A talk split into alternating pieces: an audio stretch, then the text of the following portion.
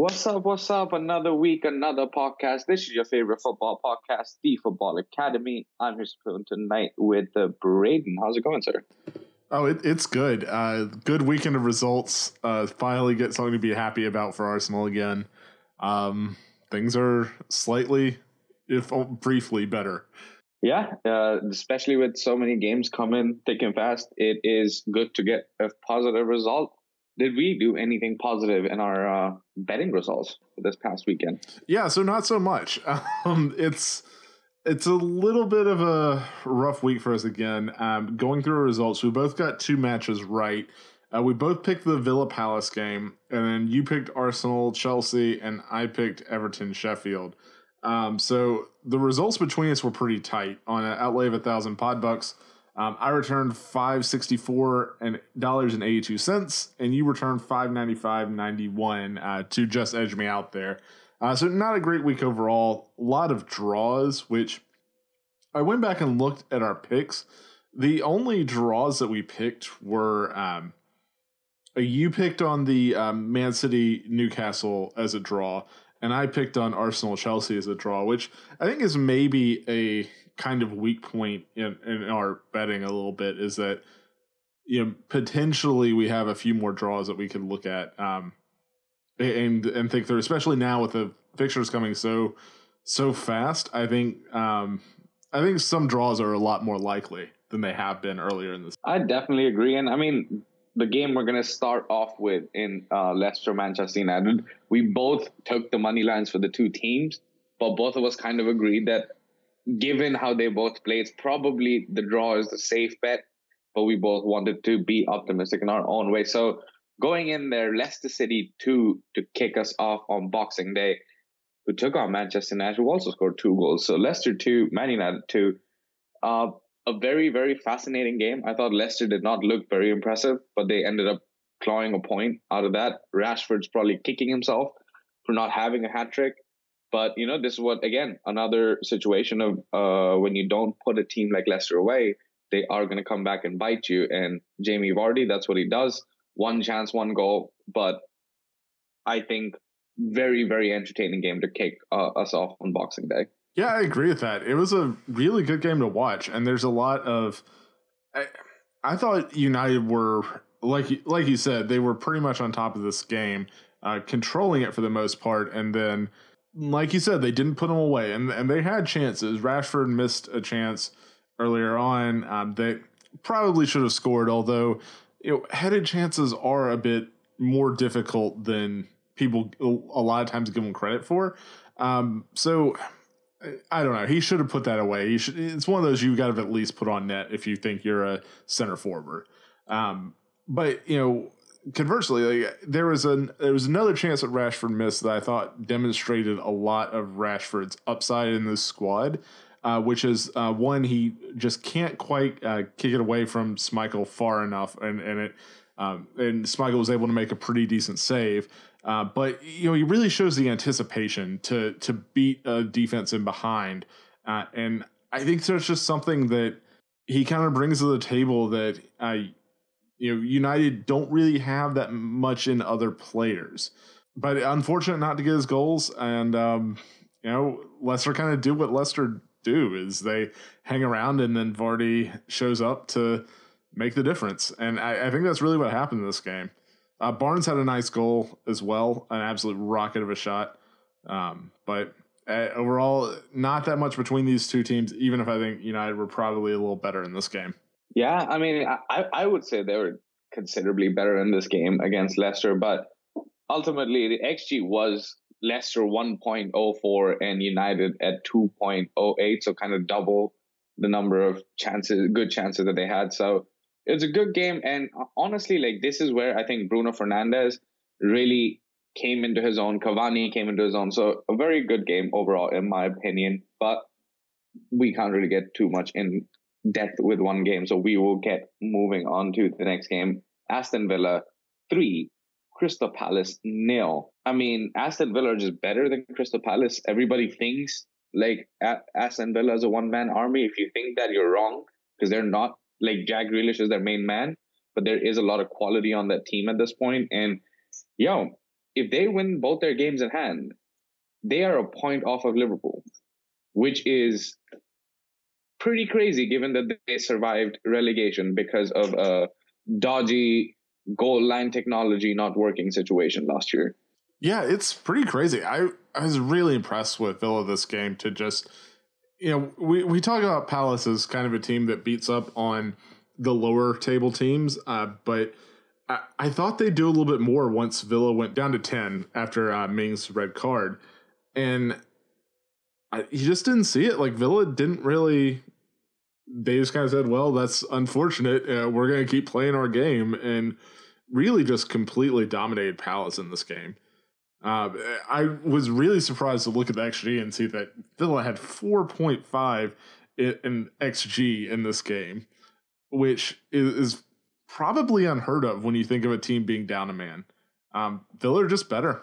Yeah, I most definitely agree with that. And I don't think we need to keep harping on the problems with Crystal Palace and how one-dimensional their attack is. And again, when you're playing against a 10-man team and you can't take advantage of that, they had a 0.85 XG in this game.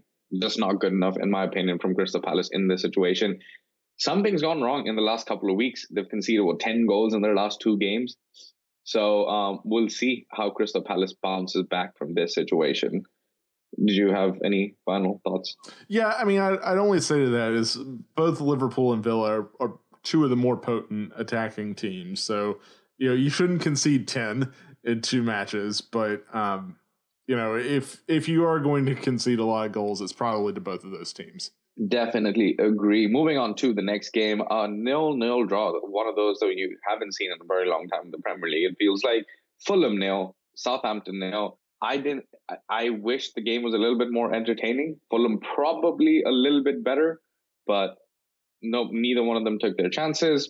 And this is what happens when you don't have, both the teams kind of lack a threat really at times. And this was a game that, you know, Dan Ings can't save you every single fucking game. So here you go. 0-0. Nothing else to say. I think there's nothing I learned about either one of the two teams.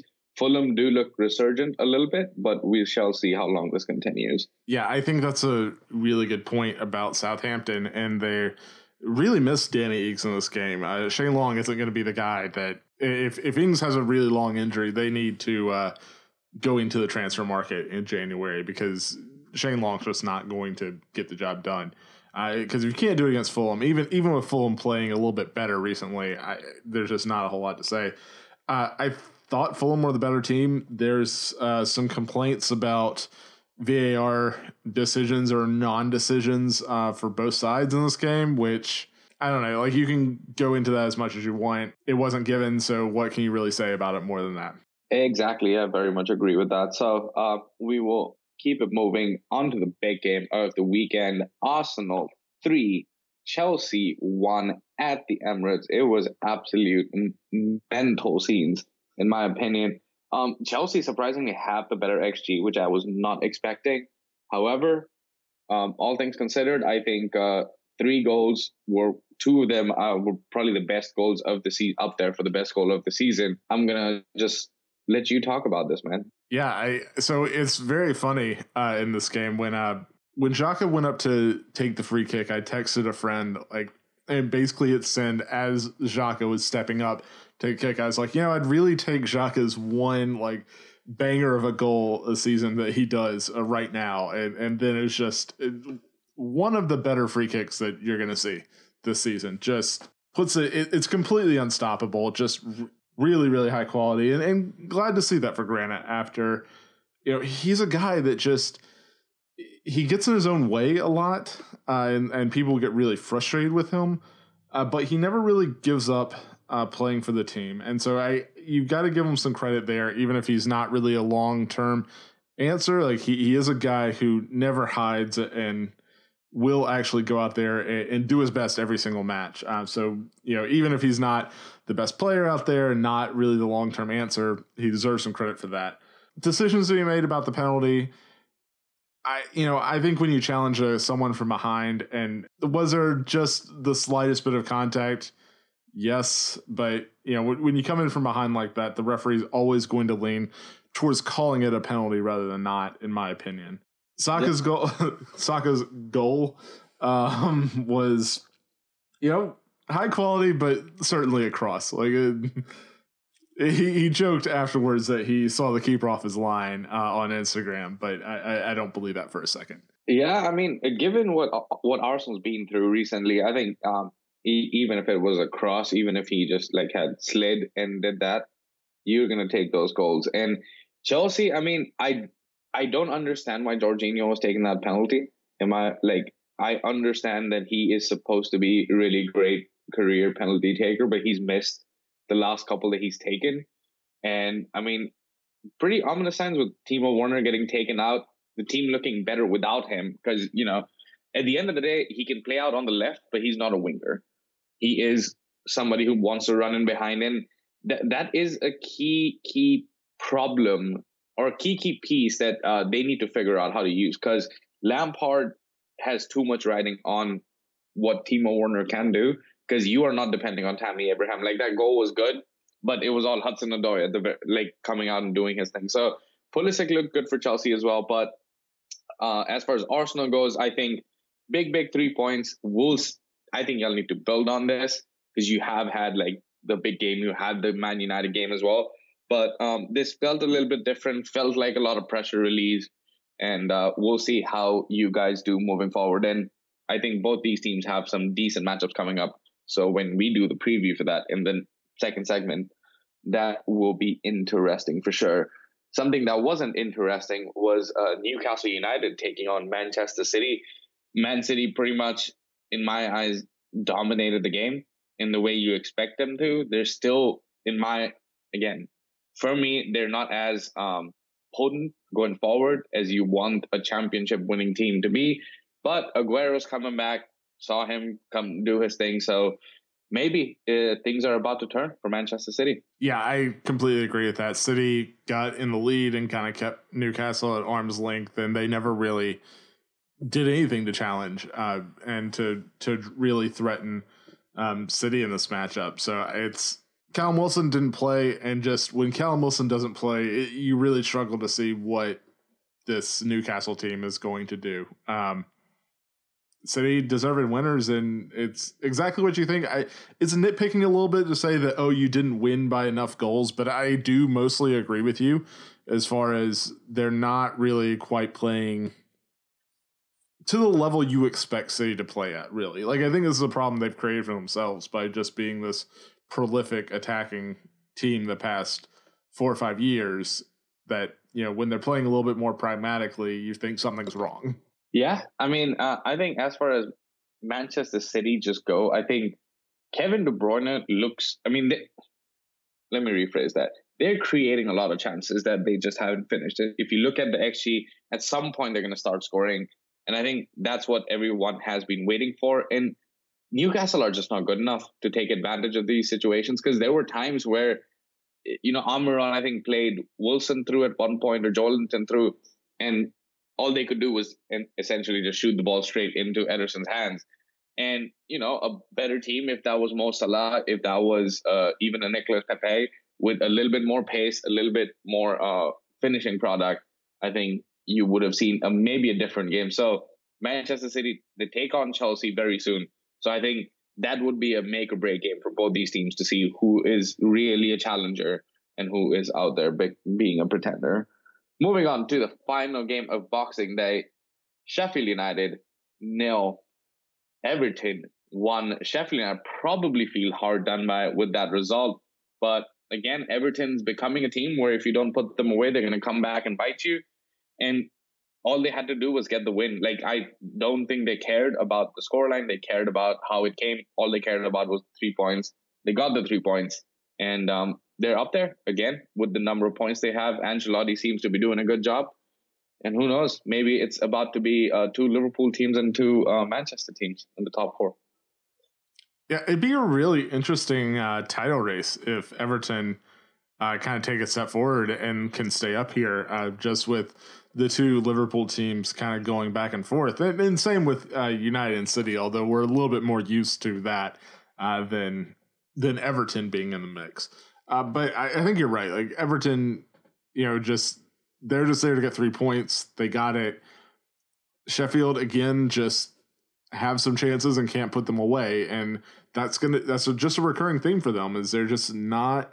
When you look at XG and the quality of chances that they get, it's okay, but they're not putting them away. It's a little bit of the same problem that we talk about with Brighton all the time. They're not good enough to have that problem. They've got to figure out what the solution for that is shortly. I mean, I think they'll figure that out in the championship next year.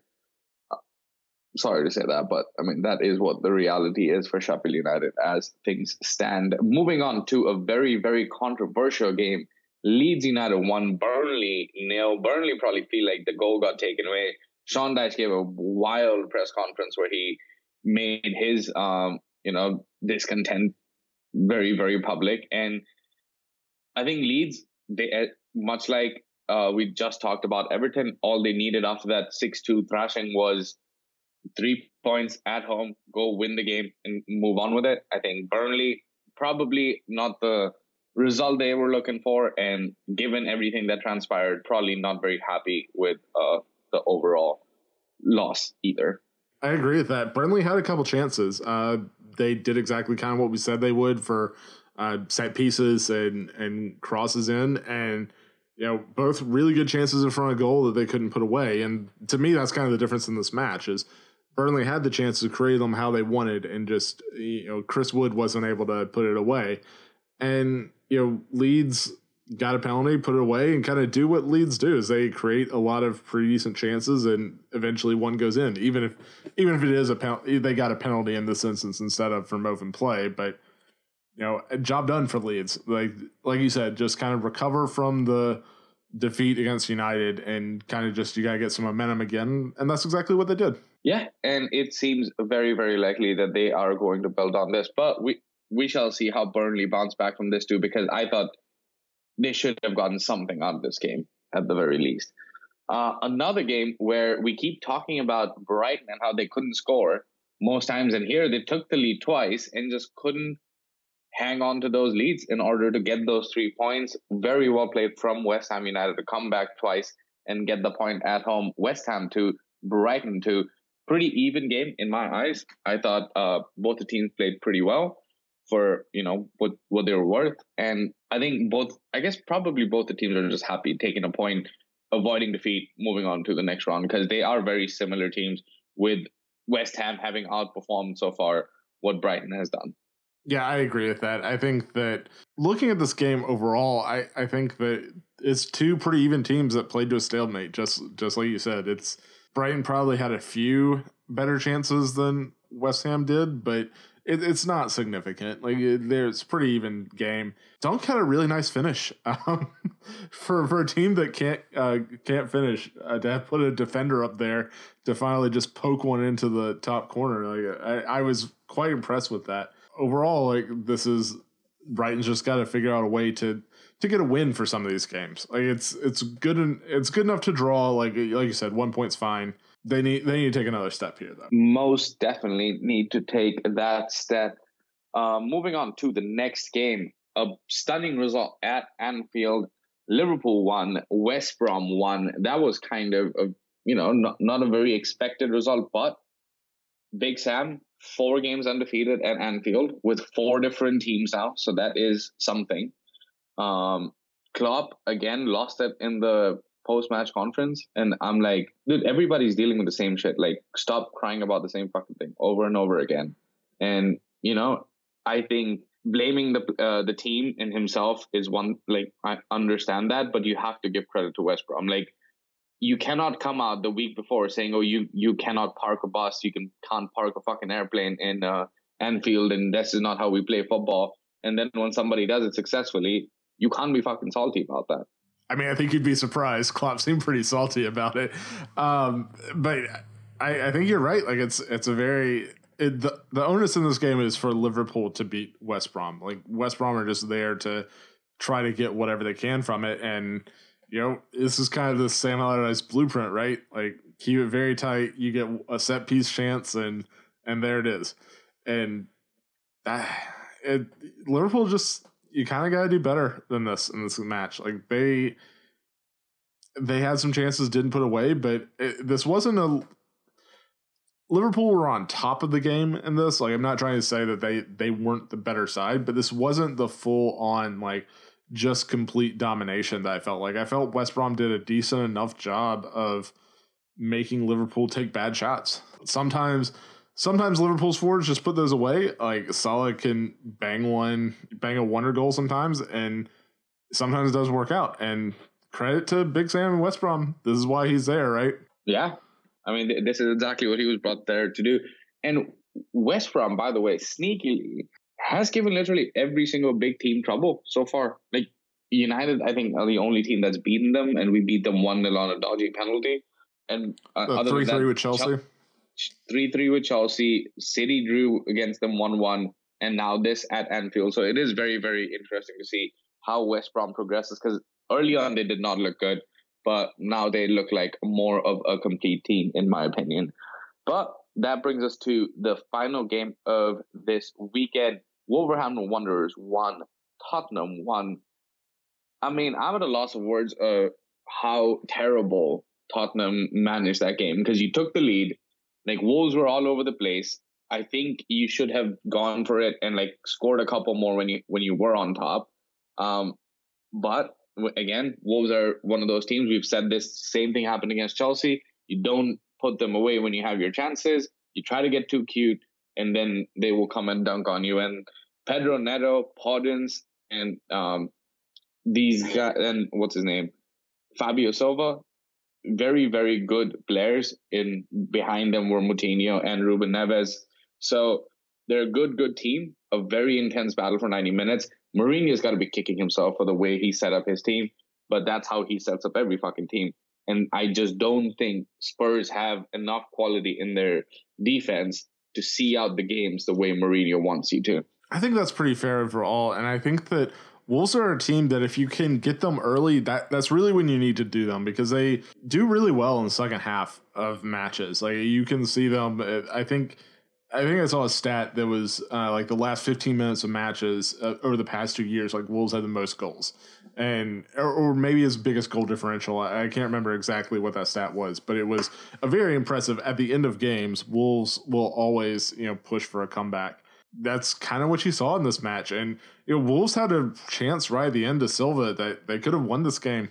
You know, Spurs, when you look at them, they had 5 shots in the first 20 minutes. And then after that, the only shot they took was a dire free kick in the 58th minute, excuse me. And that's just not going to get it done. I don't think you can really win the Premier League with one shot from a free kick in the second half against a squad that are decent, but not like it's not the best squad in the league. I very much agree. And when I look at this current Wolverhampton Wanderers team, if Raul Jimenez was playing, I would give them a good shot of winning this game because of how bad Spurs were. And looking at Harry Kane playing essentially as a central defending midfielder from time to time, and Heung-min Song and him starting their runs from right outside their own penalty box kind of seemed weird to me. I felt like they were a bit too far behind, but I mean, Mourinho wants to play that way. Mourinho wants a compact team. And I think because of the fact that his team is not good defensively, he's taking away what his team is actually good at, which is the attacking side of things, and putting them even more pressure on them to defend. And hey, they play Fulham next. We're going to talk about it in the second segment of this podcast. But with the way everything's going of teams wanting to hire former players as their managers, Scott Parker coming out and showing up Mourinho at the new Tottenham Stadium would be something, in my opinion. On that note, we'll end the first segment of this podcast right here. We'll be back with the upcoming games previews on the second segment. Cheers. What's up, guys? We are back with the second segment of this podcast. We are going to preview all the upcoming games. Striker seems to be very, very excited, and I'm very happy about that. For those of you who are joining us for the first time, the easy way we do this is instead of just giving you our predictions, we kind of give you our bets and try to make it a little bit more interesting. We get $1,000, that's $100 per game, and we get to bet on a three-way money line any way we would like. would normally give you our best bets, but there's just way too much stuff going on right now. So just bear with us through these festive fixtures. Having said that, let's get it started with Crystal Palace at home at plus 290, taking on Leicester at minus 105, draw at plus 250. Over-under is a 2.5. Do you think Leicester is about to just go have a party? Or do you think this is where Crystal Palace are finally bound to have a better game? I don't know that Palace are going to have a better game. I think that Leicester will have a little bit of trouble breaking down. Palace will probably sit back very deep. And I think Leicester may have just the slightest bit of trouble getting through that. But I think they will eventually get through it. And they'll be pretty easy winners in this game. I'm gonna put 100 on Leicester to win this game. I think they'll mostly be in control, and the way Palace has played the last couple of matches, they're in desperate need of some better form, and I don't see it happening this match. So that is a very interesting take. For me, I'm kind of conflicted between going all in on Leicester City like you did, but at the same time, just because of the odds, I'm going to try to play the odds and put $50 on the draw. I think at some point, Palace is going to have at least one or two good moments. And Leicester are vulnerable. I don't think Leicester are as good. I want to give Crystal Palace one last chance to let me down before I eventually jump off that ship. Over under 2.5. That is also very interesting. I guess you could see a 2-1 or a 3-0 for Leicester if you really want to. But if Palace wins, I don't think it'd be a very high-scoring game. Yeah, I agree with that. I would lean towards the under, but I don't know that I feel confident enough to take it either way, to be honest. Yeah, I just wouldn't bet on this, in my opinion. Moving on to quite possibly one of the biggest games of Frank Lampard's short managerial career at Chelsea so far. Chelsea at home at minus 150, taking on Aston Villa at plus 380. The draw is at plus 315. The over-under is at 3. It seems like they are going all in on Chelsea because of the fact that Aston Villa, Aston Villa got a little bit less rest than Chelsea did. However, what do you believe is going to happen in this game?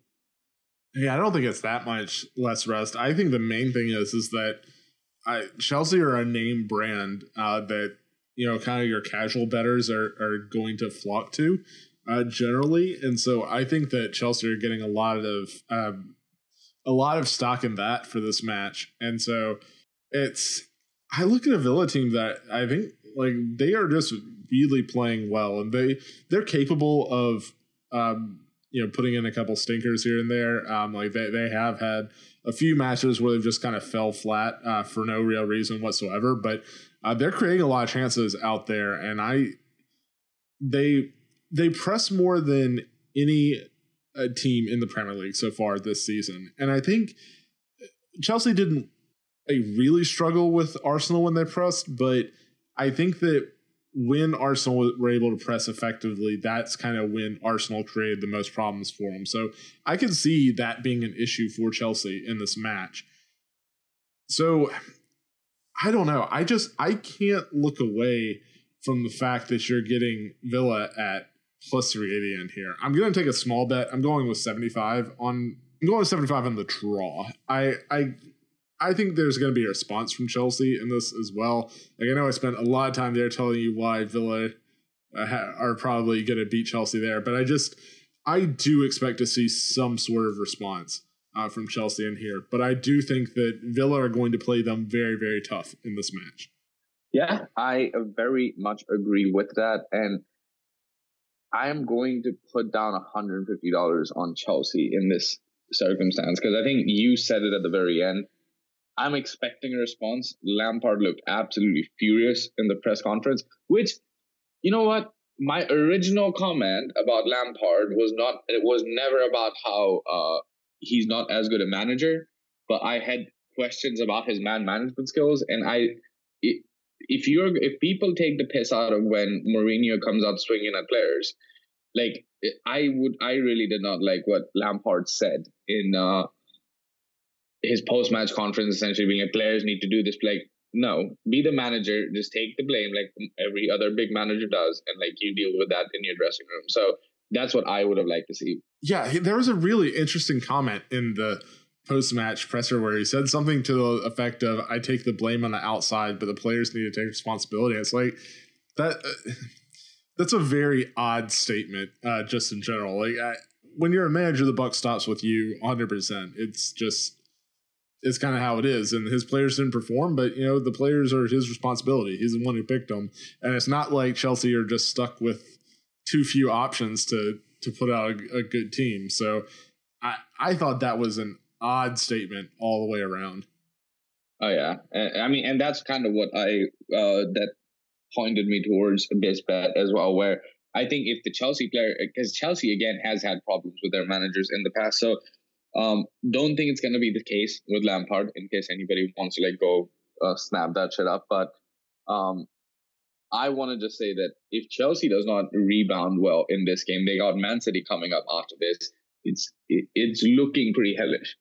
Like they have lost 3 of their last 4 going into this game. If they lose this at home, very unlikely, but if they do drop points, I think against Manchester City, it could be wild scenes, especially Lampard taking on his former club in Manchester City, I guess, in that situation. The over-under is at 3. I think if there is a possibility that one of these two teams just implodes, if like things don't go their way, and especially without Mings, it could be problematic for Villa. But I think this is a perfect game to bring on Olivier Giroud, start him from the get-go, play Hudson-Odoi, play the kids who seem better than fucking Werner has in the last month and a half. So, and I think Chelsea should be fine as far as this game is concerned. Moving on to the next game. Everton at home hosting Manchester City. Everton at plus 525. That is a bit crazy in my eyes. Man City is at minus 205. The draw is at plus 365. The over-under is at 3. I just think it's a bit disrespectful to the line where they set for Everton.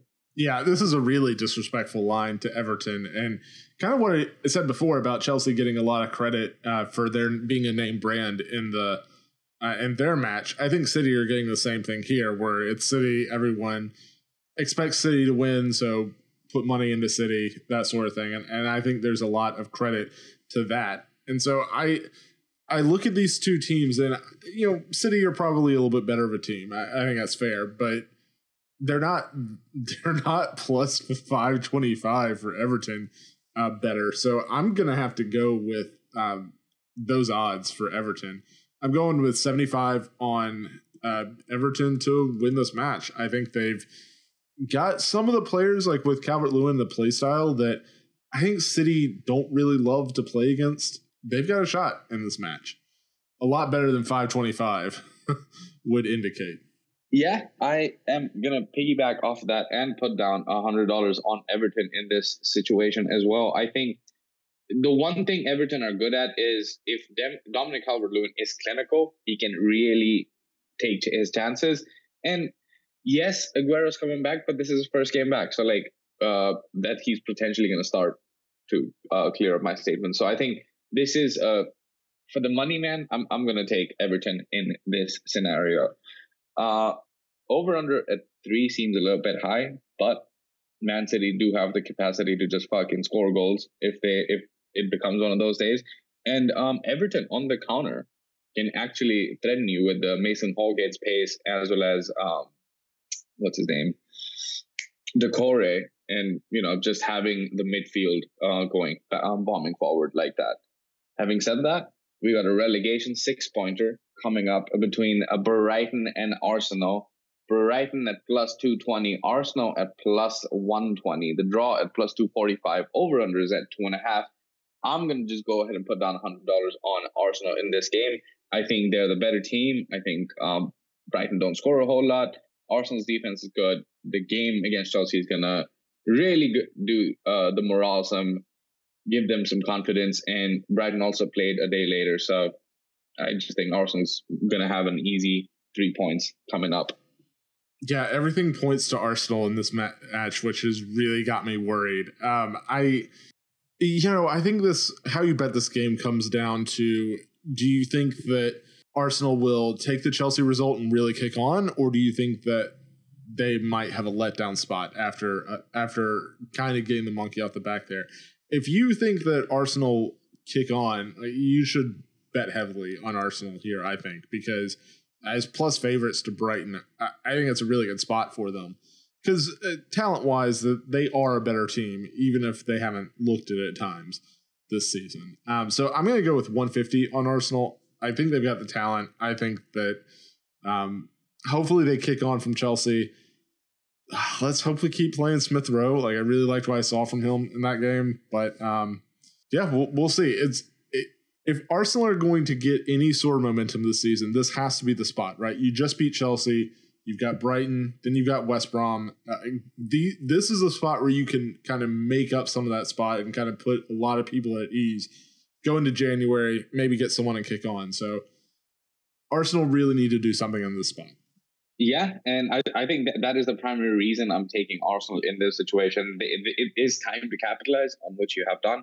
However, every time when all signs point to Arsenal having an easy game, it does not pan out to be an easy game for them. Moving on to another relegation six-pointer, Burnley taking on Sheffield United. Burnley at plus 140, Sheffield United plus 225. The draw is at plus 215. The over-under is at 2. This is going to be a 1-0 either way, or maybe a 1-1 in my opinion. So Could be a 0-0 too. So I'm just trying to formulate which way I want to go with this. It's really tough because I look at... usually when you see over under 2, the first thing I think of is what's the pathway to get to over 2. And in this match, I'm really struggling to get to it. I just don't really see. I don't see it. Like there's not the finishing ability in Sheffield, even if they create the chances. Burnley aren't that interested in creating chances to begin with. I don't know. Like I'm going to go with 75 on the draw. Like I think this is two teams that will kind of neutralize each other, and it'll be another match without a win for Sheffield. Yeah, I mean, so I want to go down that path as well, but I am just going to I'm going to put down $50 on the draw as well in this situation. I think there is just enough there is a path to the draw that seems the most likely result right now, and that is exactly why I am going to take the draw in this situation. Moving on to the next game, Southampton taking on West Ham United. Southampton at plus 115, West Ham United plus 230. The draw is at plus 255. Over-under is at 2.5. How are you feeling about this game? This is a tough match. I really want to know what's going to happen with Danny Ings for this match, and if he's still going to be out for it, because if he is, you saw a Southampton team that really, really struggled to do much with Shane Long in there instead of Ings, and so I don't know. Like generally, I wouldn't think that would be that much of a worry, because they do have some other people who can. I don't know. They just don't really have anyone that plays that number 9 role quite like Danny Ings. Like it's Shea Adams is a decent forward. Theo Walcott can be a decent striker, but they're all just very different from what Danny Ings does. And I look at West Ham, and I think they've got the height to match up with Southampton on set pieces, because I think that's a part where Southampton really capitalize on teams. But you've got Rice, you've got Souček, you've got a lot of big bodies for West Ham that you don't usually have, and so. I'm going to go against the plus favorite here. I'm going to go with 50 on West Ham. I think the odds are decent enough that they've got a shot, especially if Ings misses. I would probably wait to actually place this bet until you know for sure that Ings misses, because if Ings is in there, I think it's a very different proposition all the way around. Yeah, I agree with that. And being, not having the news about Ings that you constantly get until the teams are announced, I'm going to put down $50 on West Ham, just because, much like you've said, everything that Southampton are good at, West Ham can neutralize, and that could essentially ensure a West Ham path to victory, which again, David Moyes has done a very decent job this year with West Ham United. So credit where credit's due, finally finding his feet back in the Premier League. Moving on to the next game, another team finding its feet in the Premier League, West Brom taking on Leeds United. West Brom at plus 265, Leeds at even odds. The draw at 265, over-under is at 3. Everybody's going to talk about how Leeds should really win this game, but I have a feeling West Brom's going to come out swinging in this game. I'm kind of with you. I look at this and I kind of think it's a trap. Because I think that West Brom are going to be very happy to let Leeds have the ball and just kind of try to clog the middle. Kind of very similar to the game plan they laid out against Liverpool, I think, where it's just you're going to be very compact and make them take bad shots. And I don't really know that Leeds, like if Liverpool struggled to create good chances out of that, I don't really know that Leeds are going to be able to create much better than that. Leeds are the better team and should probably win this game. I'm gonna go with 100 on the draw here. I think Big Sam will be happy to get a point from it if he can. I don't know. I think these two teams in the end will play pretty close to each other and kind of neutralize each other for the most part. Yeah, that's fair. So there are certain things that I don't like about Leeds United defensively. I mean, if there's anything to like about them defensively to begin with, they are not very good at defending set pieces. And that's what Big Sam earns his money off, set pieces. And Ivanovic is one of those threats that he is probably going to play this game. And yes, it's going to be a high intensity. As you said, they'll just give them the ball. Be like, we don't want to play you on your game, but we will play you in our way. And West Brom are a team that can really go out there and, kind of make life tough for a team like Leeds. So I'm going to put down $150 on West Brom to win this game. I think at home, a little bit more confidence after those Man City and Liverpool results. I think this is finally a time for them to they have an opponent that is vulnerable at things. Let's go get those 3 points. And that is how I see this game go. Over under 3 goals, I would take the over in this situation, just because I think Leeds have an implosion factor at all points in their defense. And West Brom also are a team that if they concede a couple, I don't see them try to just be we'll keep it at 2-0. So that's the only reason. But 3 is a bit too much. If it came down to 2.5, I'd probably take the over. Yeah, I think that's a good point to watch for any line movement there, because I do think that Leeds, the way they play leads to extreme results just in general. So I think that there's a lot of times you can be pretty safe taking the over with it, but I would feel better about it at 2.5 rather than really needing 4 goals to win the bet is probably a lot to ask from a team with Big Sam involved. Yep, that is a very, very true. Moving on to the next game, Manchester United taking on Wolverhampton Wanderers. A very disrespectful line to Wolves, in my opinion. Man United coming in at minus 185, Wolves at plus 525. Draw is at plus 325. The over-under is at 2.5. I mean, how do you look away from that Wolves line? So my only concern with Wolves in this match is they generally have a pretty small squad that you're asking them to turn around really quickly, which some of the matches after Europa League, they really struggled with. And I think that you could see some of that. I think United are also, we talked about City, we talked about Chelsea, getting a lot of credit for being the name brand. And I think that that's definitely happening with United here. But I do have some real concerns with Wolves and being able to play so quickly after a short rest with a little bit smaller of a squad. All that said, I'm going to go with 200 on United in this game. I just think it's going to be too much for Wolves to come back that quickly.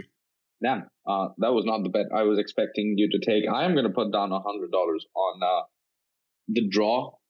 Actually, no, I'm going to put down $100 on Wolverhampton Wanderers. I'm going to do my usual routine. I would really not be happy with a draw in this situation, but the one thing Wolves do very well is press high up.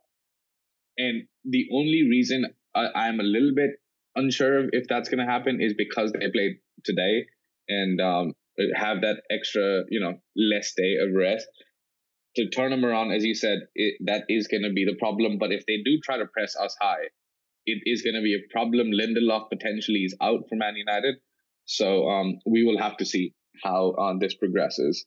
But it could be a very, very entertaining game. I would take the over 2.5, in my opinion, in this game. I think United is definitely going to concede, and I think Wolves are definitely going to concede. So there's 2 goals right there. And if you think somebody's going to win the game, then there's a 3rd goal there. Yeah, I think that's fair. At 2.5, you can definitely see a lot of fireworks in this, especially, like you said, if Wolves do press, United do have the pace to beat them in behind as well. So I think there will be chances on both sides that you'll see a lot of. Absolutely. So we shall see how this game goes. Moving on to the penultimate game of the midweek fixtures, Spurs at -195 taking on Fulham at +550, the draw at +330, over-unders at 2.5. I think this probably finally going to be the game where Spurs, light up the league again, because I dropped Harry Kane from my fantasy team, so he's probably going to, go off. But Fulham have played decent so far. Yeah, I look at this and I don't know. I don't want to say that the line is disrespectful for Fulham because they've been poor for most of the season, but the way these two teams have played in just the past 3 or 4 fixtures, I think it'll be closer than this line indicates. And I think you often see Jose play for not necessarily just playing for a draw, but you don't see him just go set out to blow away teams. And it's possible Fulham keep it close here. I'm going to go with 75 on the draw. I don't see a path to Fulham really winning this game.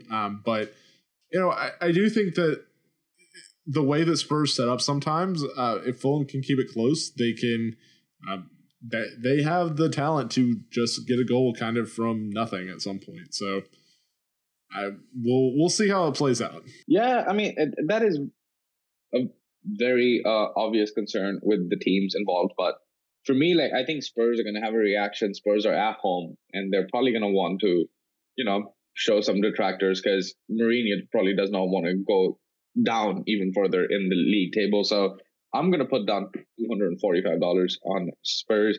I didn't do a very good calculation before this to have enough money, because the last 2 games I don't really think are good odds to with a proper result out there. So I'm just going to put almost all my chips in here and go with the 245 on Spurs. I would say Son and Kane probably both score in this game. Moving on to the final game of the midweek fixtures, Newcastle at +950 hosting Liverpool at -345. The draw is at +475. Over-unders at 3. How are you feeling about this? It's hard for me to look past the fact that Liverpool played a really frustrating match. Klopp got all fired up just today. And I feel like Newcastle are going to be the sacrificial lamb for this match and just get wiped. So I'm going with 200 on Liverpool. They're the better team. I think they'll be motivated for it. I don't think they're going to be... I think Klopp is going to be aware to the fact that this is the opportunity. This is the part of the season that I think Liverpool can maybe put some distance between them and their opponents. If they're going to make a serious title run, I think they need to do that. So I think that they come out and just really blow away Newcastle in this match. Yeah, I mean, that is kind of what I envision happening. However, just because it's the odds and the money I have left, I'm going to put down $5 on the draw in this situation, because that is the most I can expect out of Newcastle, in my opinion. Yeah, that's very fair. And I had the same money management issue that you had. I just chose to go in on this game, and you went on the Spurs game. So that's very fair. Yeah. Yep. So that brings us to an end of this review and preview podcast. We will have a couple more, I think, where we will have to do both the preview and the review on the same podcast. But it gives you 1 hour 10 minutes overall to get the whole weekend's Premier League action in, and any betting lines, any changes in the betting lines from when we give you the lines to when the lines actually come out. If you see somewhere that there's money to be made, go ahead and capitalize and even tell us. It'll really help us out. So on that note, we shall see you one last time for the final episode of 2020.